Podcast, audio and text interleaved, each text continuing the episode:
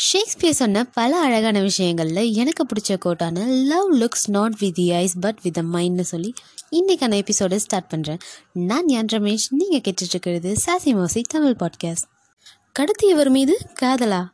இதெல்லாம் நடக்குமா? நடக்கிறதுக்கு சான்ஸ் இருக்கா? அப்படின்னு கேட்டிங்கன்னா எஸ் இதுக்கு பேர் தான் ஸ்டாக்ஹோம் சின்ட்ரோம் இதை பற்றி நான் சீசன் ஒன்லேயே எக்ஸ்பிளைன் பண்ணியிருப்பேன் சின்ன வயசில் நம்ம படித்த பார்த்த கதையான பியூட்டி அண்ட் த பீஸில் கூட ஸ்டாக்ஹோம் சின்ட்ரோம் ஒளிஞ்சிருக்கும். தமிழில் வந்து குணா மூவி கூட ஸ்டாக்ஹோம் சின்ட்ரோமை பேஸ் பண்ணி எடுத்த ஒரு மூவி தான் இதையெல்லாம் நான் ஏன் இப்போ சொல்லிட்டு இருக்கேன்னா கிரீக் மித்தாலஜிலையும் ஸ்டாக்ஹோம் சின்ட்ரோமை பேஸ் பண்ணின ஒரு ஸ்டோரி இருக்கு. ஸோ அதை பற்றி தான் இன்னைக்கு பார்க்க போகிறோம் இன்னைக்கு எபிசோடோட பேர் the love story of Persephone and Hades சட்டுப்பட்டுன்னு கதைக்குள்ளே போவோம். ஜியோஸ்க்கும் ஜியோஸோட ஒன் ஆஃப் தி வாய்ஸான டெமிட்டருக்கும் பிறந்த அழகான பெண் குழந்தை தான் பர்சிஃபோனி பர்சிஃபோனி ஒலிம்பஸில் வாழற ரொம்பவே அழகான ஒரு காடஸ் டெமிட்டருக்கு பெர்சிஃபோனினா உயிர். பெர்சிஃபோனிக்கும் அப்படிதான். டெமிட்டர் பெர்சிஃபோனியை எப்படி வளர்க்குறாங்கன்னா ரொம்பவே இமேச்சூராக சைல்டிஷாக தான் வளர்க்குறாங்க.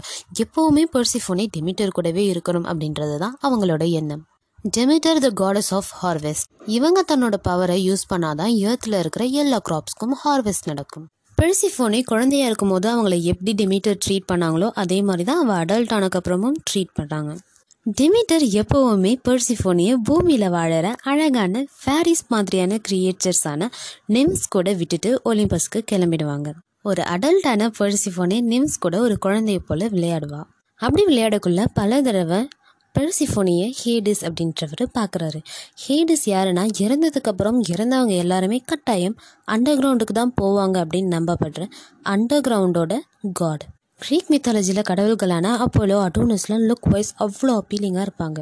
ஆனால் அண்டர் கிரவுண்டோட காடான ஹேடிஸ் பார்க்குறதுக்கு ரூட் அண்ட் ரெகடாக அடுத்தவங்க பயப்படுற மாதிரி இருப்பாங்க. எப்போவுமே அண்டர் கிரவுண்டில் இருட்டிலையும் தனிமையிலையும் வாழ்ந்த ஹேடிஸ்க்கு ஒவ்வொரு டைம் பர்சிஃபோனியை பார்க்குறக்குள்ளேயும் மனசுக்குள்ளே அவ்வளோ அமைதி சந்தோஷம் கிடைக்கிது. அது மட்டும் இல்லாமல் ஒவ்வொரு டைமும் பெர்சிஃபோனியோட அழகில் மயங்கி போனாருன்னு தான் சொல்லணும். எப்போவுமே பெர்சிஃபோனி அவர் கூடயே இருக்கணும்னு நினச்ச ஹேடிஸ் என்ன பண்ணுறாருன்னா ஒலிம்பஸ்க்கு போய் ஜியோஸ் கிட்ட பெர்சிஃபோனியை எனக்கு மேரேஜ் பண்ணித்தாங்கன்ட்டு கேட்குறாரு எப்போவுமே டெமிட்டர் பெர்சிஃபோனியை மேரேஜ் பண்ணுறதுக்கு கட்டாயம் சம்மதிக்க மாட்டாங்க அப்படின்றது ஹேடிஸ்க்கு தெரியுது. ஆல்ரெடி ஜியூஸ் ஹேடிஸ்க்கு என்ன பவர் கொடுத்துருக்குறாருன்னா நீ எந்த ஒரு விஷயம் உனக்கு வேணும்னு நினைக்கிறியோ அது கட்டாயம் உனக்கு கிடைக்கும் அப்படின்ற பவரை கொடுத்துருக்குறாரு. அதுபடி பெர்சிஃபோனியை அவர் மேரேஜ் பண்ணிக்கலான்னு சொல்லிடுறாரு. ஆனால் டெமிட்டருக்கு இந்த விஷயம் தெரியாது. அப்படியே கொஞ்ச நாள் போகுது. ஒரு நாள் எப்போவும் போல் நிம்ஸ் கூட விளையாடிட்டு இருந்த பெர்சிஃபோனி நார்சிசஸ் அப்படின்ற ஒரு அழகான ஃப்ளவரை பார்த்துட்டு அதை பறிக்கணும் அப்படின்ட்டு போகிறா அப்படி போக்கக்குள்ளே நிறைய பிளாக் ஹார்சஸில் ஹேடஸ் ரைட் பண்ணிவிட்டு வேகமாக வராரு. அவர் வரக்குள்ள அந்த பூமி ரெண்டாக பிளவுபடுது.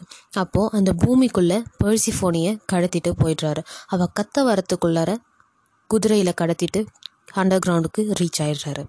இந்த சம்பவம் கண்ணை மூடி கண்ணை திறக்கிறதுக்குள்ள நடந்ததுனால அங்கே இருந்த நிம்ஸ் யாருக்கும் பெர்சிஃபோனி என்ன ஆனான்றது தெரியல. எப்பவும் போல பெர்சிஃபோனியை வந்து அழைச்சிட்டு போகலான்னு வந்து டெமிட்டர் பெர்சிஃபோனி இல்லைன்றதும் ரொம்பவே கோவமாயிடுறாங்க.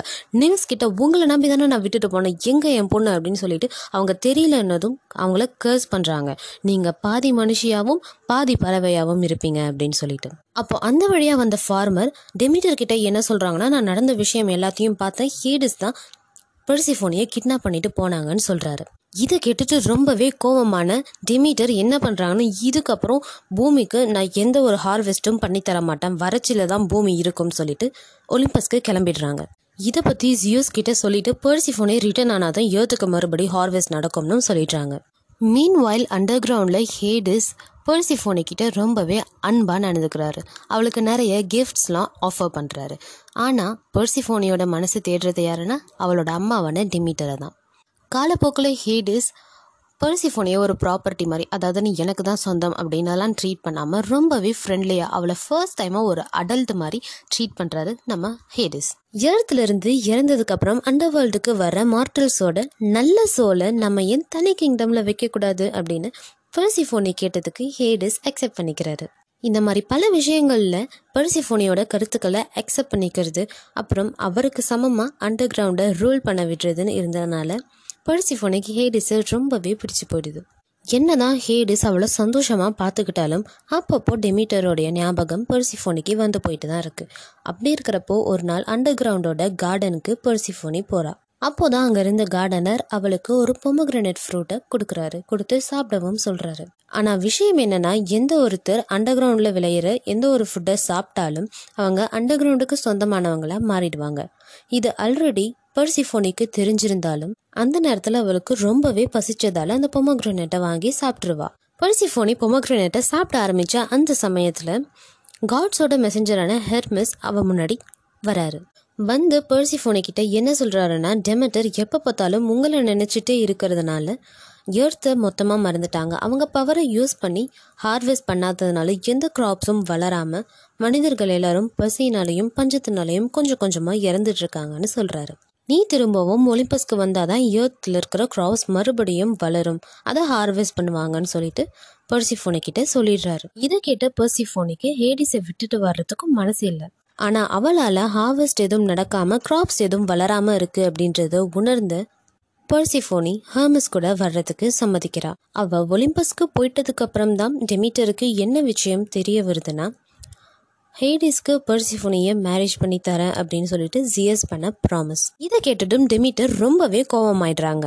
ஆனால் பர்சிஃபோனி சொல்கிற அம்மா நான் அவர் கூட நல்லா தான் இருக்கு? அவரை ரொம்ப சந்தோஷமாக பார்த்துக்கிறாரு. அதுவும் இல்லாமல் என்கிட்ட ரொம்ப அன்பாக நடந்துக்கிறாருன்ட்டு. ஆனால் டெமிட்டர் கடைசியாக என்ன விஷயத்தில் ஸ்ட்ராங்காக இருந்தாங்கன்னா ஒன்று நீ ஏன் கூட வரணும்? இல்லை அந்த பூமியில் வாழற மனுஷங்கள்லாம் பஞ்சத்துலையும் பசியிலையும் சாவணும் அப்படின்னு சொல்லிட்டாங்க. இவங்க இப்படி கோவமாக கத்திச்சிருக்கிற நேரத்தில் தான் நம்ம ஹீரோவோட என்ட்ரி மாசா வருது. கருப்பான புகையிலிருந்து ஹேடிஸ் கொஞ்சம் கொஞ்சமாக ஒலிம்பஸை நோக்கி வந்துட்டு இருக்கிறாரு இவர் அவங்க கிட்ட கொஞ்சம் கொஞ்சமா வந்ததுக்கு அப்புறம் அவங்க இவர்கிட்ட பார்த்த விஷயம் என்னன்னா கையில பாதியா சாப்பிடப்பட்ட ஒரு மாதுளம்பழம் ஹேடிஸ் கோவம் எதுவும் படாம அப்படியே கூலா சொல்றாரு. பர்சிஃபோனே அண்டர் கிரவுண்டில் வளர்ந்த ஒரு ஃப்ரூட்டை சாப்பிட்டுட்டா. ஸோ அவள் என் கூட வந்து என்னோட கிங்டமை ரூல் பண்ணணும் ஜியூஸும் கோவப்படாமல் அமைதியாக பர்சிஃபோனி கிட்ட என்ன கேட்குறாருன்னா நீ அந்த மாதுளை பழங்களில் இருக்கிற எத்தனை விதைகளை சாப்பிட்டேன்ட்டு?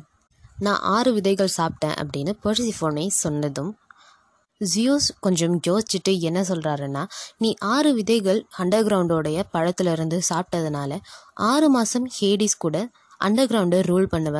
வருஷத்தோட அடுத்த ஆறு மாதம் நீ ஒலிம்பஸ்க்கு வந்து உன்னோட அம்மாவான டெமிட்டர் கூட இருப்பேன்னு சொல்லிடுறாரு. டெமிட்டருக்கும் சரி ஹேடிஸ்க்கும் சரி இந்த முடிவில் சந்தோஷம் இல்லை. ஆனால் ஜியஸ் இதுவே என் கட்டளை என் கட்டளையே சாசனம்னு சொல்லிட்டு கிளம்பிடுறாரு. பர்சிஃபோனி டெமிட்டர் கூட இருக்கிற அந்த ஆறு மாதங்கள் பூமி ஃபுல்லாக ஹார்வெஸ்ட் நடந்து மக்கள் ரொம்பவே சந்தோஷமாக இருப்பாங்க. அடுத்த ஆறு மாதங்கள் ஹேடிஸ் கூட வந்ததுக்கப்புறம் திரும்பவும் குளிர் பசி அந்த மாதிரி போயிட்டு இருக்கும். கிரீக் மித்தாலஜி படி இந்த குறிப்பிட்ட மாதங்களில் தான் ஹார்வெஸ்ட் நடக்கணும் அப்படின்றதும் ஒரு அழகான காடஸ் எப்படி அண்டர் கிரவுண்டோட காட் கூட காதலிச்சு வாழ ஆரம்பிச்சாங்க அப்படின்றதும் தான் இந்த கதை. I totally love this story I hope you all love this too meet you all in next episode and this is me யான் Ramesh saying tata bye bye